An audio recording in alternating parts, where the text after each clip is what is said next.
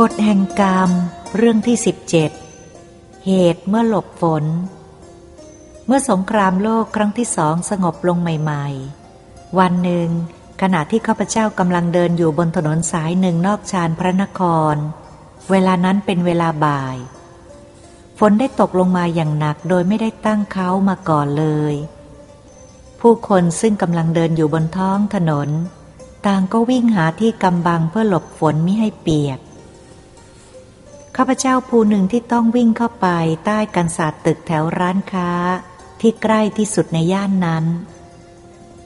ฝนตกอย่างจะเทลงมา กันศาสตร์ตึกแถวนั้นไม่สามารถจะกันละอองฝน ซึ่งกระเซ็นมาถูกต้องเครื่องแต่งกายได้ข้าพเจ้าจึงเดินลัดเลาะมาพอได้มุมตึกแถว ก็เป็นที่จะเข้าไปในตลาดเล็กๆซึ่งพอเป็นที่กำบังทั้งลมและฝน และละอองฝนได้ดี ข้าพเจ้าคงหยุดเพียงหัวมุมตึกเท่านั้น ทางที่จะเข้าเกือบถึงตลาดนั้น เป็นที่เฉอะแฉะเลอะเทอะ จึงไม่ค่อยจะมีใครเข้าไปหลบ นอกจากบรรดาแม่ค้าแม่ครัวที่มาจ่ายตลาดเท่านั้น บุคคลที่หลบฝนต่างยืนนิ่งมองดูน้ำฝนที่ตกลงมาจากชายคา เป็นระยะถี่บ้าง ห่างบ้าง สุดแต่ลมจะพัดกระโชกมาเป็นคราวๆ พวกที่เราจะมาหลบฝนนี้คงมีความปรารถนาอย่างเดียวกัน คือคิดว่าเมื่อไหร่ฝนจะหายสักที จะได้กลับบ้าน คอยแล้วคอยอีกฝนก็ไม่เบาบางลง ซ้ำตกหนักหนาเม็ดขึ้นมากกว่าเดิมอีก นอกจากฝนตกแล้วฟ้ายังขนองกระหึ่มและแปรปราบเป็นสายสว่างแฉลบ ลงมาจากท้องฟ้า พวกผู้หญิงจะเอากระเป๋าถือปิดหน้าบังแสงเข้าตา บ้างก็เอามืออุดหู กลัวเสียงฟ้าร้อง ซึ่งเสียงดังเหมือนจะผ่าลงมาใกล้ๆ หลังจากแสงฟ้าแลบสว่างจ้าเป็นระยะ เสียงฟ้าลั่นแทบจะทำให้แผ่นดินถล่มทลาย ก็ตามมาทุกครั้ง กลุ่มผู้คนที่หลบฝนนอกจากข้าพเจ้ายังมีชายจีนสองคน ซึ่งเป็นคนปากอยู่ไม่สุข ชอบถมน้ำลายออกไปนอกชายคา เหมือนจะโกรธฝนสักร้อยปี บางครั้งข้าพเจ้าต้องถอยหลบ กลัวฝนน้ำลายจะกระเซ็นมาถูกตัว และมีสุภาพบุรุษไทยอายุกลางคนผู้หนึ่งยืนอยู่ข้างๆข้าพเจ้า และห่างไปเล็กน้อยก็มีสุภาพสตรีวัยรุ่นแต่งตัวเป็นนักศึกษาอยู่สองคน ยืนคุยกระซิบกระซาบกันอยู่ รู้สึกว่าไม่ค่อยจะเอาใจใส่เรื่องฟ้าฝนเท่าใดนัก ส่วนอีกกลุ่มหนึ่ง มีสามคนเป็นสาวใหญ่ แต่งกายแบบเดินแถวย่านพาหุรัตหญิงทั้งสามคนนี้มีความกระวนกระวายมาก ต่างหันหน้ามาระบายอารมณ์สาบแช่งฝนว่า ไม่รู้จะตกไปทำไม ตกไม่รู้จักหยุด ที่บ้านนอก ท้องนาไม่รู้จักตก ดันมาตกในกรุงเทพ จะไปไหนก็ไม่ได้กลุ้มใจจริง ๆ นอกจากนั้นยังมีหญิงแม่ค้าหาบห่อหมกขาย แกวางหาบแล้วก็นั่งพิงผนังตึกข้างร้านเมื่อมองอย่างอ่อนอกอ่อนใจ หมดอะไรใยดีต่อโลกภายนอก คงคิดว่าจะขาดทุนหรือกำไรเท่านั้น เมื่อห่อหมกอยู่เต็มหาบ ฝนก็ยังไม่หยุด ข้าพเจ้าเข้าใจว่าแกเป็นคนบ้าจี้ เพราะทุกครั้งที่เสียงฟ้าร้อง แกตกใจทำท่ายกมือปัดป้องเหมือนหลบหมัดหลบมวย แล้วอุทานออกมาเป็นคำแปลกๆ ซึ่งบางคำคนธรรมดาไม่เคยได้ยินทำให้เกิดขันและขำไปตามๆกัน พอแก้เหงาในยามหลบฝนได้บ้าง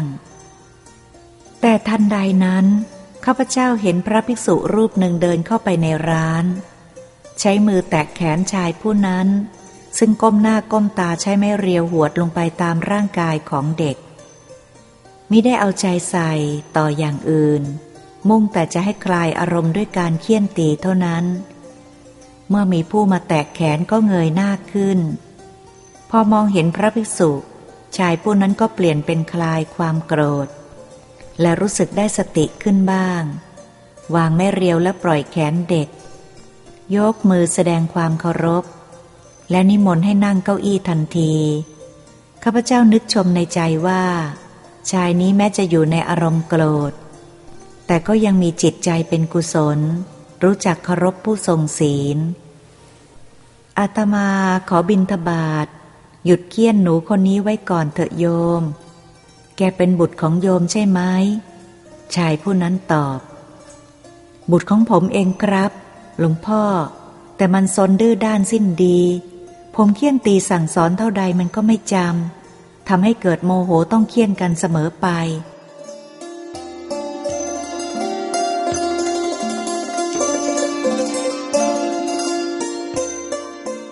เด็กน้อยครั้นเห็นพระมาช่วยให้พ้นจากการถูกเคี่ยน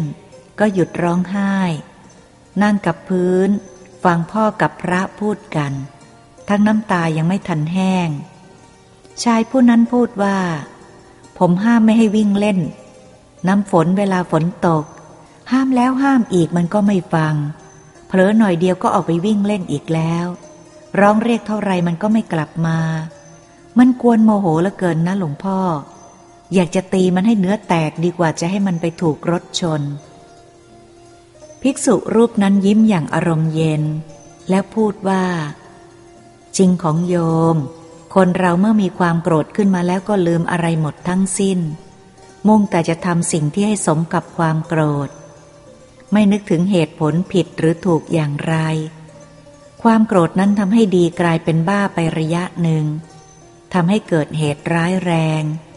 และทำให้เกิดฆาตกรรมขึ้นบ่อยๆ เพราะเหตุไม่มีสติเหนี่ยวรั้งอารมณ์ไว้ กว่าจะรู้สึกตัวว่าได้ทำอะไรลงไป มันก็สายเกินไปที่จะแก้ไข นี่แหละโยม ขอให้ยับยั้งความโกรธไว้ก่อน อาตมาเห็นว่าลูกชายของโยมคนนี้ แกยังมีอายุน้อย ความนึกคิดก็น้อยไปตามอายุด้วย การพูดจาสั่งสอนอย่างธรรมดา แกก็ไม่ค่อยจะเข้าใจอยู่แล้ว เพราะแกยังเด็กมาก จะพูดจาอะไร ให้แกรู้อย่างผู้ใหญ่นั้นไม่ได้ ยิ่งสอนพรางตีพรางแกเจ็บ ให้แกกลัวนั้นไม่ได้ผล เด็กจะเจ็บตัวเปล่าเปล่าไหนแกจะคอยระวังไม้เรียว จะสั่งสอนอะไรแกก็ไม่คิดจะจำทั้งสิ้น แกคอยระวังไม้เรียวอย่างเดียว จะให้รับปากอะไร ไม่ให้แกทำอะไร แกก็รับปากทุกอย่าง ขออย่างเดียวให้หยุดเคี่ยนไว้ก่อนเท่านั้น การที่โยมเคี่ยนตีลูกก็เพื่อสั่งสอนเพราะรัก โยมคงไม่อยากจะเคี่ยนเพื่อดับโมโห ขอโยมจงพิจารณาดูที่อาตมาพูดมานี้เป็นความจริงไหม ชายผู้นั้นตอบว่า จริงครับหลวงพ่อ ถูกอย่างหลวงพ่อพูด ยิ่งตีเวลาถูกเคี่ยนมันรับปากทุกอย่างขอไปที แต่แล้วมันก็ลืม ผมหมดปัญญาจะสั่งสอนมันแล้ว เจ็บใจนักเลี้ยงลูกไม่อยู่ในโอวาทเหมือนลูกคนอื่นเขาจึงต้องเคี่ยน เพราะโมโห พูดแล้วแกก็แสดงความน้อยอกน้อยใจ พระองค์นั้นท่านยิ้มอย่างเห็นใจแล้วปลอบว่า อย่าท้อเลยโยมอาตมาดูท่าทางแกไม่น่าจะดื้อเลยท่าทางฉลาด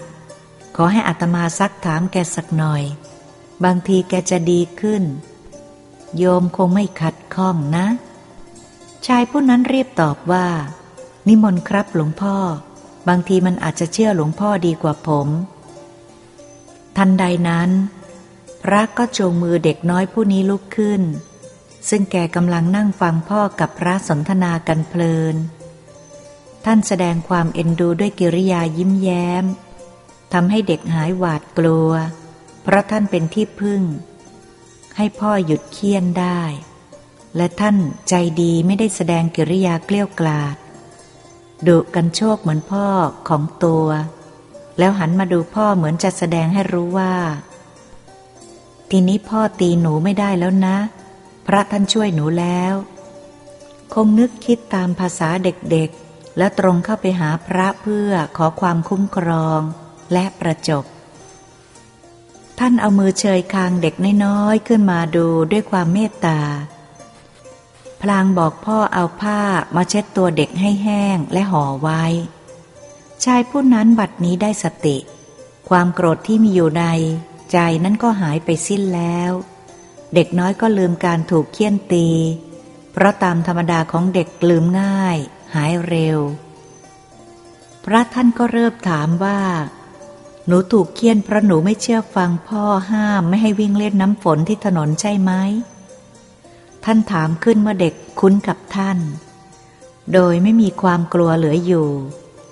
เด็กนั้นตอบว่า ใช่ครับ มันสนุกดี ไอ้ตีลูกเจ๊กโกก็เล่น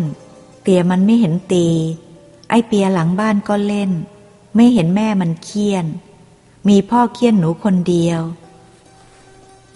เด็กพูดด้วยความน้อยใจขึ้นมา พระยิ้มและรูปหลังอย่างเอ็นดูแล้วพูดว่า หนูเคยเห็นคนถูกรถชนไหม เด็กน้อยทวนคำถูกรถชนเหรอครับ และทำท่านึก แล้วอุทานออกมาว่าเคยครับ เห็นคนวิ่งไปถนนตรงโน้น พลางชี้มือออกไปข้างนอก รถยนต์แล่นมาพอดี ชนลงไปนอนกลางถนน และคนขับก็หยุดรถลงมาดู คนนั้นนอนอยู่กลางถนนเลือดออกตามหน้าตามตัว ร้องโอยโอยและตำรวจกับคนขับรถก็อุ้ม ขึ้นรถคันนั้นไป เขาว่าคงไปโรงพยาบาล หนูกับไอ้เปียยังวิ่งไปดู พระยิ้มด้วยความพอใจแล้วถามว่า หนูกลัวไหมรถชนน่ะ กลัวมากไหม เด็กตอบทันทีว่า หนูกลัวครับ กลัวมากครับ แล้วก็แสดงอาการหวาดกลัวขึ้นมาทันที พระท่านพูดต่อไปว่า นี่แน่หนู พ่อเขารักหนูมาก กลัวว่าหนูวิ่งเล่นน้ำฝนและถูกรถมาชนหนูเหมือนคนนั้น พ่อก็ไม่รู้ แม่ก็ไม่เห็น เขาอุ้มหนูไปโรงพยาบาลหนูก็ไม่ได้พบแม่ ต้องร้องไห้หาพ่อหาแม่ ต้องไปนอนคนเดียว หนูไม่คิดถึงพ่อแม่หรือ ท่านใดนั้น เมื่อพระพูดขาดคำหนูน้อยก็ร้องขึ้นว่า หนูไม่ไปหนูไม่ไป หนูจะอยู่กับพ่อ หนูจะอยู่กับแม่ที่บ้าน หนูกลัวครับ เด็กน้อยพูดด้วยความหวาดกลัวอย่างจริงใจ